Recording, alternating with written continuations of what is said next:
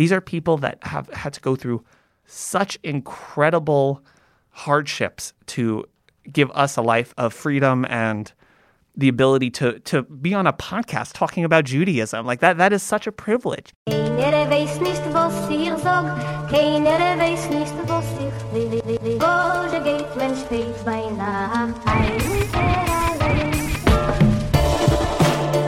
From the Jewish Food Society, I'm Amanda Dell, and this is Schmaltzy.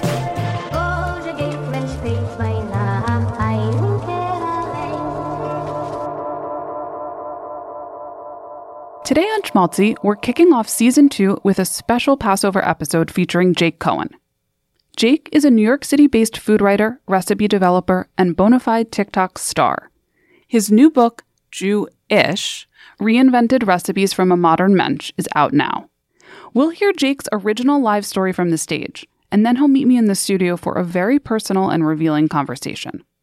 Here's Jake from Jewish Food Society's first ever virtual Schmaltzy event where he shared his story with thousands of guests tuning in from all around the world. After both swiping right, on January 1st, 2015, I met the nicest Jewish boy in the world. Alex was handsome, smart, and had absolutely no dietary restrictions. Then by the next week, we were already seeing each other about every day, and optimistically, I made us Valentine's Day reservations since it's very hard to get a table in New York City. But it paid off, and that night we made it official and began our journey as a young Jewish couple. About a month later, I get my daily call from my mother at about 7:30 in the morning. You see, you know how Jewish boys are close with their mothers. Well, we are very close. Like this call is one of three or four calls I get a day from her close. Like we live in the same apartment building close. This call was to talk about Seder, and she let me know that my Aunt Susie would be hosting first night and she would be hosting second. Mom, I'm so excited for first night and I can't wait to bring Alex, but second night we're doing with his family, explaining that this year we were invited to celebrate with Alex's brother who hosts his wife's family. Silence on the other side of the line, followed by this drawn out, What? I could just feel the Jewish guilt oozing out of my cell phone speaker. There was really nothing I could say in this moment that would make her feel okay about this situation. I was just set up for failure. So I do as any good Jewish son would I, I deflect. I don't try to explain to her that Alex is an Iraqi Persian Jew and both of these Ashkenazi Seders are going to be so foreign to him. I don't try to solve this problem of how we're going to split up the holidays. I just say what I always say. We'll talk about this later, which is code word for, for I just, I can't fight about this anymore, but, but this is how it's going to be. We're standing outside my Aunt Susie's apartment, and her famous brisket is already perfuming through the hallway. This is to be the first time that Alex is in the same room with my entire family we fall somewhere between like a marvelous Mrs. Maisel crazy and a, a Seinfeld crazy, and it, it's well a lot. And I wasn't sure how he'd react. We walk in, and Susie's already yelling at my mother to get out of the kitchen because she's picking at the brisket. We sit down, and, and he gums down his first ever piece of gefilte fish, followed by my mother's yearly sermon. Can you believe how good it is? It's from Costco. Before the meal's even over, we start to fight over who gets to take home the leftovers. So honestly, it, it was perfect. It couldn't have gone any better. That was until she started asking. So we're really not going to see you tomorrow? Lamenting on how it's going to be her, my Aunt Susie, and Jamie eating leftover brisket without her son who's abandoned her. And I was just exhausted and wondered if this guilt trip would replay every year for the rest of my life. The next night was just as magical. Alex's brother married a nice Ashkenazi girl, so we ate just as much gefilte fish. And the conversation quickly turned to the fact that we need to continue this tradition and join their family again next year. And while I was immediately met with this fuzzy feeling of being welcomed into this family, that quickly got overshadowed by the thought, like, oh shit, how am I going to explain that to my mother? The next year, when the call for Seder came, she waited no time to drop the guilt. Well, you missed last year, so you can't possibly miss this year. Mom, you're, you're not the only one. Alex's sister in law wants us again this year, too, but we're declining both invitations, explaining that this year we were going to be celebrating second night with Alex's Aunt Diana for my first ever Mizrahic Seder. Just when I thought I had her, with communal disappointment on both sides, she dropped a bomb. Well, can I come? I'm just one person. Honestly, she probably could have. But I just wasn't ready to expose my family's crazy to his. But I, I can't tell her that. So I just fill up with Jewish guilt and say, I am sorry, you can't come. We'll talk about this later when we showed up to Alex's Aunt Diana's for Seder, it was unlike anything I'd ever experienced, and yet still so Jewish. This was not a Costco gefilte fish event. Instead of the course meal I was accustomed to, this was an extravagant buffet of crispy Persian rice and Iraqi kubba, and my personal favorite, ghormeh sabzi, this gorgeous Persian stew of beef stewed with dried limes and herbs and kidney beans. It was so delicious. At one point, everyone even started handing out scallions. and We slapped each other while we sang Dayenu. I locked eyes with Alex and could just tell that we were both thinking the same thing. We were going to have to do this Seder again. So, going into year three of Passover, I, I'm just already full of crippling anxiety. While the Seder call typically comes in around March, by January, my mother was already digging at Shabbat dinner. We need to have you for both nights this year. That's when Alex turned to her and said, Yes. I looked in, in, just complete shock. And he says, Well, why don't we do first night with you and second night with the families combined? My jaw just immediately clenches, and I just, I have to insert myself. And in an act of damage control, I, I just said, We'll talk about this later. When we get out of this meal, I, it just, I break. Alex, why would you promise that? First of all, you know that if you tell my mother something like that, you know she will run with it. Second, we don't have a place. It's physically impossible to cram three Jewish families into one New York apartment. We're at this hinge of this blending of families, and I felt responsible for its success or failure. Both sides are just riddled with divorce, and we really don't have any examples of successful blending. But Alex could sense this. And he grabbed my hand and he said, Just trust me. Maybe you don't have to hold this burden by yourself. Maybe we can hold it together. So I decided to trust. I decided to trust my mother. And as if a gift from God, the next week, I got a call from Alex's aunt who let us know that her mother was actually going to be in Israel this year for Seder, leaving her apartment free for us to host both families in one place. And that night we gathered, and while there wasn't any Costco gefilte fish, there was beet kubba and tahdig alongside a braised brisket that I made in the same style of my aunt's famous version. That Passover, we became one family. So the next year, I decided to take it one step further and also marry our dishes, making a brisket in the same style of ghormeh sabzi, braising that hunk of beef with tons of dried lime and herbs and beans. It's just the perfect representation of this crazy Jewish family my husband and I have built.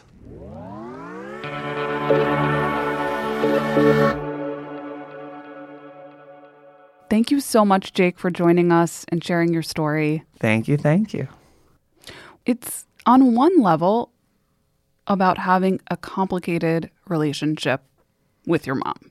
But something that struck me in this story was that you still live in the same building as her. I think it, it's when we say complicated relationship, it I think it's less about our relationship because our relationship is wonderful. It's more so about my relationship with myself and that ability to want to expose that kind of very raw aspect of your dynamics with your family and the way your family acts with other people. You touched on this a little bit, but the other theme in your story that I think was very pervasive was Jewish guilt. Have you found that the guilt is different coming from your Ashkenazi family versus Alex's Mizrahi family? Have there was there like a story that you can quickly tell us about yeah, you know how how guilt played, you know, a role in his family versus your family? So at its core, in terms of the mother son dynamic, it's the same. Except the, for the fact that Alex gets guilt from his mother for not calling him. My mother's already calling me four times a day. So if I even pick up 50% of the calls, I'm I'm doing a okay. But I would say one of the the funny things that happened when we started blending families is this Persian cultural tradition called tarof, and it literally is hospitality squared, like uh, to the extreme. And what it is, it's pretty much like this banter back and forth when you have someone over. So let's say you're you're a guest in my home. So you come over and there is, I don't know, some book. You're going through my bookshelf and you see this cookbook and you're like, "Oh my god, I've been dying to get this cookbook and cook from it." Tarof is me going to you like, "Oh my god, take it." Have it, please cook from it. It's been on my bookshelf forever. I, I never open it. You mm-hmm. should take it. Your response should be, oh no, no, no, no, I can't. It's I'm extending hospitality as an act of, of graciousness, but you're supposed to decline it because I'm not being serious. I'm just like out, out of just really good hospitality, I'm offering it to you. There are going to be moments in which I'm, I'm sincere about it, but you should never just say, oh my God, thank you. You should say, no, I couldn't possibly take this. And the tarof is the back and forth. And there are moments in which it is acceptable. And then there are moments when people call out, like, no tarof, you have to come over. I need to host you. You have to take this. All of that because it's that idea of you want to, you always want to do for others. You always want to give, be generous. But sometimes you're not 100% sincere about it. So I think that was the very interesting thing. My mother in law, Rubina, uh, tells talks about the story about she had this boyfriend that she brought over to um, one of her aunt's uh, houses in L.A. and he was like admiring this Persian rug and she said, "Oh, take it!" And he literally walked out with this rug and Rubina was like, "No, you have to give it back. That wasn't serious." And I just think it's funny because it's something that's just so culturally Persian that Ashkenazi just wouldn't be able to comprehend that because we're very much from a place of of we mean uh, we're very like succinct like we mean it. It's either yes or no and if it's a yes yeah take it or else it's like can you believe you didn't take it? Th- their response would be can you believe they took it because you were supposed to say no? Our response would be can you believe they didn't take it? I extended them this thing and it's not good enough for them? Like that to me that's the main cultural difference between ashkenazi ashkenazi dynamics and and mizrahic was there any other cultural differences that really struck you initially? Rice. Okay, rice. talk My to us about it. Still, still, like, I'm Ashkenazi. I can't eat rice. Can't shoot. She had to, to can't eat rice. Sorry, Ashkenazi here. Can't eat rice. And I think like what the didn't the rabbi just announce a, a few a year or two ago that like no, actually everyone can have rice now. But still, it's like my grandmother. Alex can have rice. You cannot have rice. Like she'll she'll still be so determined on this. I don't know this reasoning for what we can and can't eat based on and my I guess my response is we're all Jewish. We're all celebrating the same holiday. There doesn't need to be a divide. I don't think there should be a divide. It's about just normalizing different cultural aspects, normalizing different foods. I think so much of growing up in America as an Ashkenazi Jew is really having Ashkenazi Jewish food normalized. It, it's not uncommon for people to know what babka was, for people to know what hamantaschen are, to get rugula at an Italian bakery. Like there, there are no Jews there, but they're still making rugula for some reason. The idea of having kubba or, or sabzi or any of these stews that are so different, so incredibly delicious, but different. And and I think our generation is really the first one that's that's coming at this with this open mind and open stomach to be like, bring it on. Whatever you choose to celebrate, I want to know about it. I want to introduce it into my family, into my home, because that is celebrating Jewish. That's that's celebrating Judaism is being inclusive. Clearly, that's something we are aligned with Yes. at Jewish Food Society, and that's what we're doing. We're building an archive of family recipes from around the world, and we featured your mother-in-law's Iraqi recipes on the archive. Well, the funny thing is, is it's like it's this conglomerate, it's this mashup. This is a dish from this family, and these are the places they were. Because one of the things that I've really, really, really fell in love with when it comes to Jewish food are the foodways and the fact that like Rubina is Iraqi, but she grew up in Iran and Israel. So the way she cooks Iraqi food is with a lot of Persian ingredients. The way she cooks Persian food is with a lot of Iraqi ingredients. And to me, that's what makes it Jewish. It's because of the fact that these are recipes that are rooted in the movement of Jews, because of the Farhud, because of the revolution, because of, of all of these terrible, terrible things that have happened to us as, as a people have dictated the way we've had to travel and the way that we've had to bring and transform our recipes. I think that that's that's to me what makes Jewish food so interesting. For Rubina's recipes, how do you how did you feel about being like the protector of those recipes and the person that was moving those recipes forward because what you shared with us on the archive is that no one else really showed an interest in preserving those recipes and learning them. I get very emotional about it. I like I really do. It it just to me there's something super important and I think of my grandmother who was a hidden child in the Holocaust. I think of my mother-in-law Rubina whose recipes are featured having to t- telling me the story at the kitchen table of when her and her family had to pack one suitcase, lock their door in Iran and walk away from everything, never to see it again. This is one generation away, two generations away.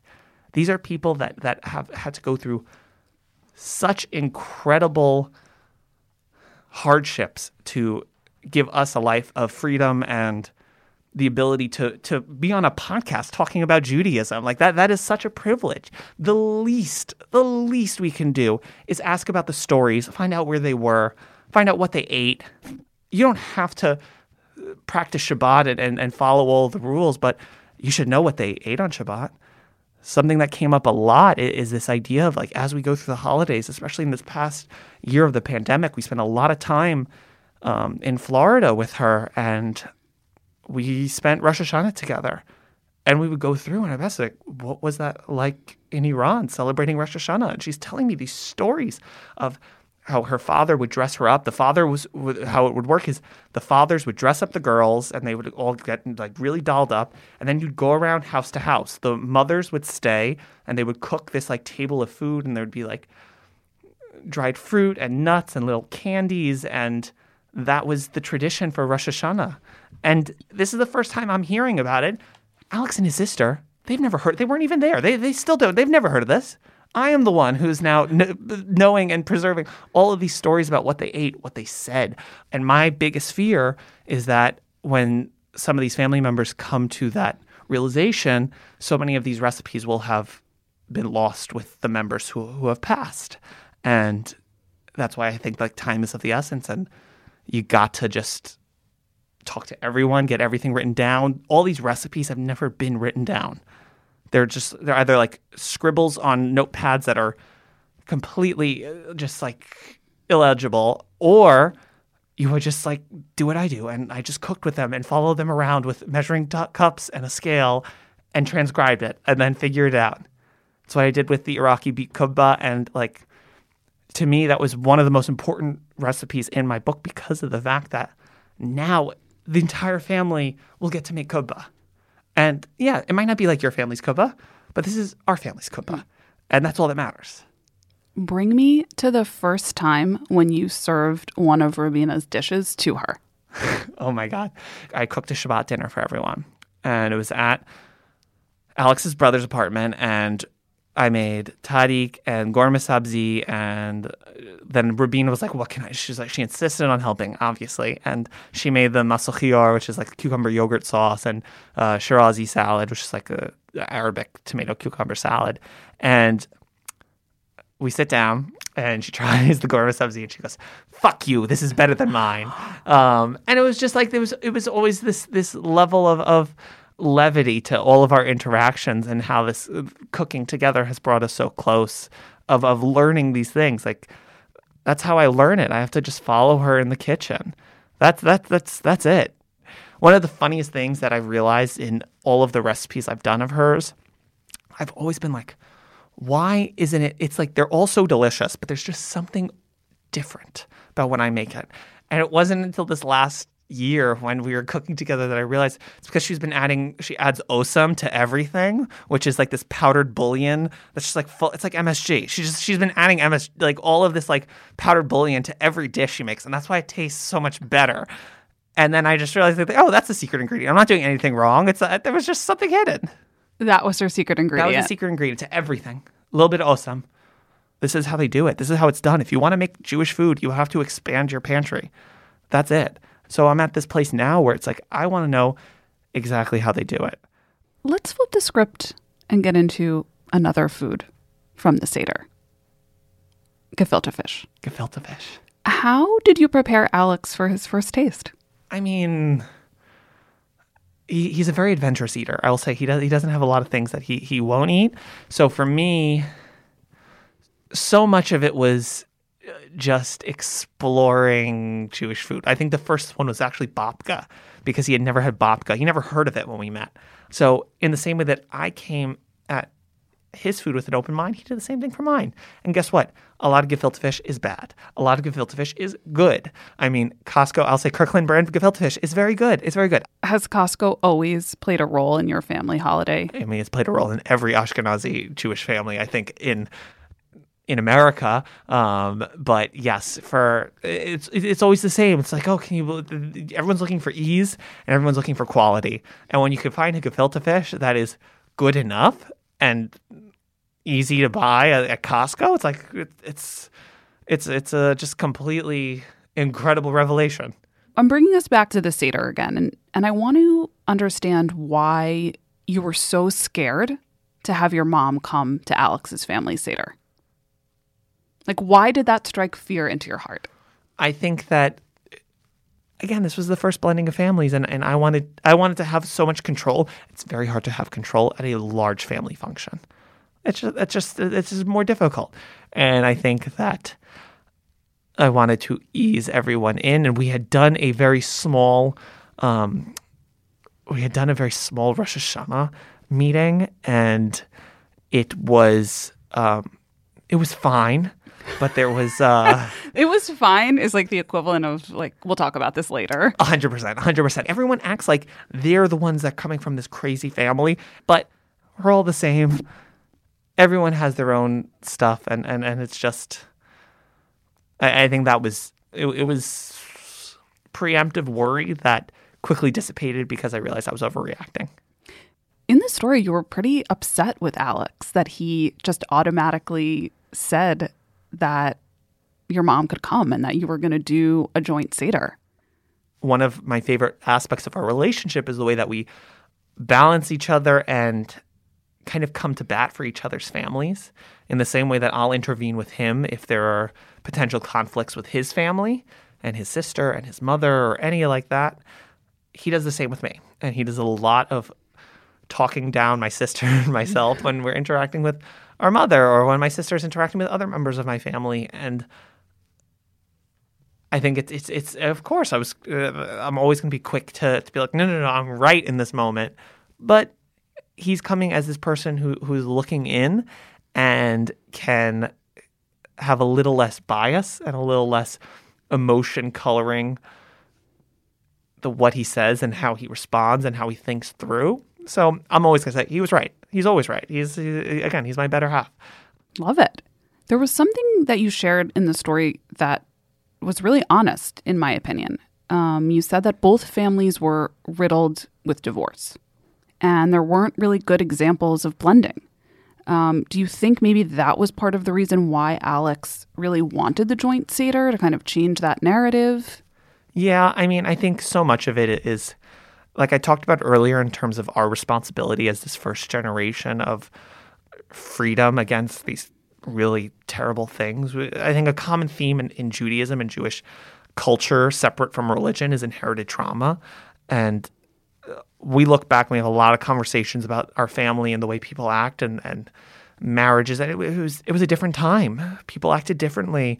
A lot of there were a lot of influences within my family that affected the way like like I mean, I'll be very candid. Like I think of my grandmother's parents and who were both in the camps and her father who was continually beaten in the head had brain trauma and ended up becoming very much an alcoholic and abusive and her mother took that family and came to New York as a single mother supporting three kids and, and I just think about those situations, and it's not like it's uncommon. They're always unique, but at the end of the day, things like the Holocaust, things like like fleeing a revolution, they affect you. They affect the way you make connections with others. They affect the way you raise your children and, and your values and, and so many things that I think we look back with this fear that history will repeat itself because that's always the theme when it comes to, to family. But uh, I think we come at this also as a queer couple, which is a, a part of the story that I think is super important because I think it takes a lot of pressure off. We get to approach the system and turn it on its head. Listen, we're also two men, and any society, I would say, like American Jewry, is patriarchal, and there is a level of misogyny that has been built in for generations. And I think that the idea of we are these two golden sons that are, are blending families, uh, it's a lot more well respected and, and welcomed. And I would think that that's part of the conversation that we need to have about just how we treat future generations and children and, and put values on that because I think that has to change. But I think at its core, we're doing something non-traditional. There, there are no expectations that you have to marry so many of, of his his cousins. Like, oh, you should marry a, they're Persian. You should marry a Persian Jew. You should marry you. You should marry a Jew. Period. Like all of these things, all these like requirements that so many parents put on their kids. We already like, we already don't have to follow those rules because we're gay. We don't have to. We don't have to. We're already going to disappoint someone. Uh, I, I think that once that is kind of breached, then we really get to just make our own rules. And I think everyone comes at the situation a little less guarded, which is how all of these relationships have mm. been forged so quickly. It's that people are coming with less expectations, less guarded, and they're able to just actually realize, oh, we're one beautiful family now.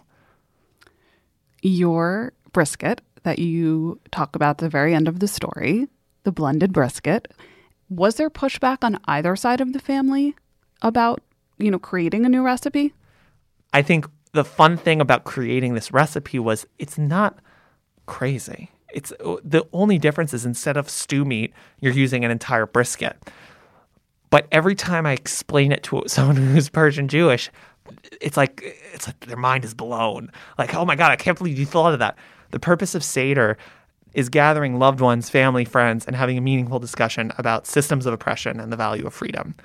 I think the beauty of having foods that are connected to either family or tradition, it's just the icing on the cake, but it's not necessary. None of it is necessary. It's all symbolism, but you don't need that symbolism to be having this discussion, getting the value out of all of these traditions.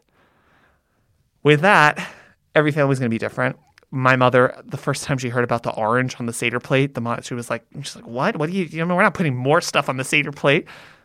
And then I think as you s- slowly start to get through to people of the why we do things and not just taking things at face value, everyone's like, that's such an incredible idea. That's such an incredible addition. We're going to do this. We're going to do that.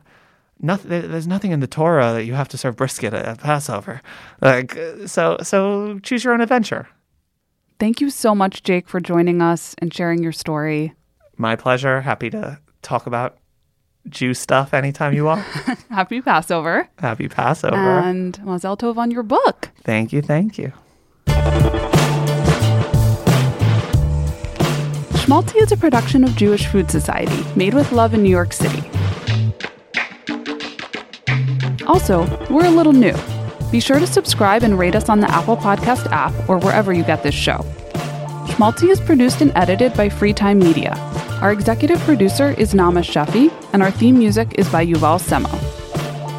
Just a quick reminder we want to hear from you. Send us your thoughts, comments, or questions about the show. Just record a voice memo right on your phone and email it to hi at jewishfoodsociety.org. Maybe you'll get a cameo on a future episode. Until next time, I'm your host, Amanda Dell.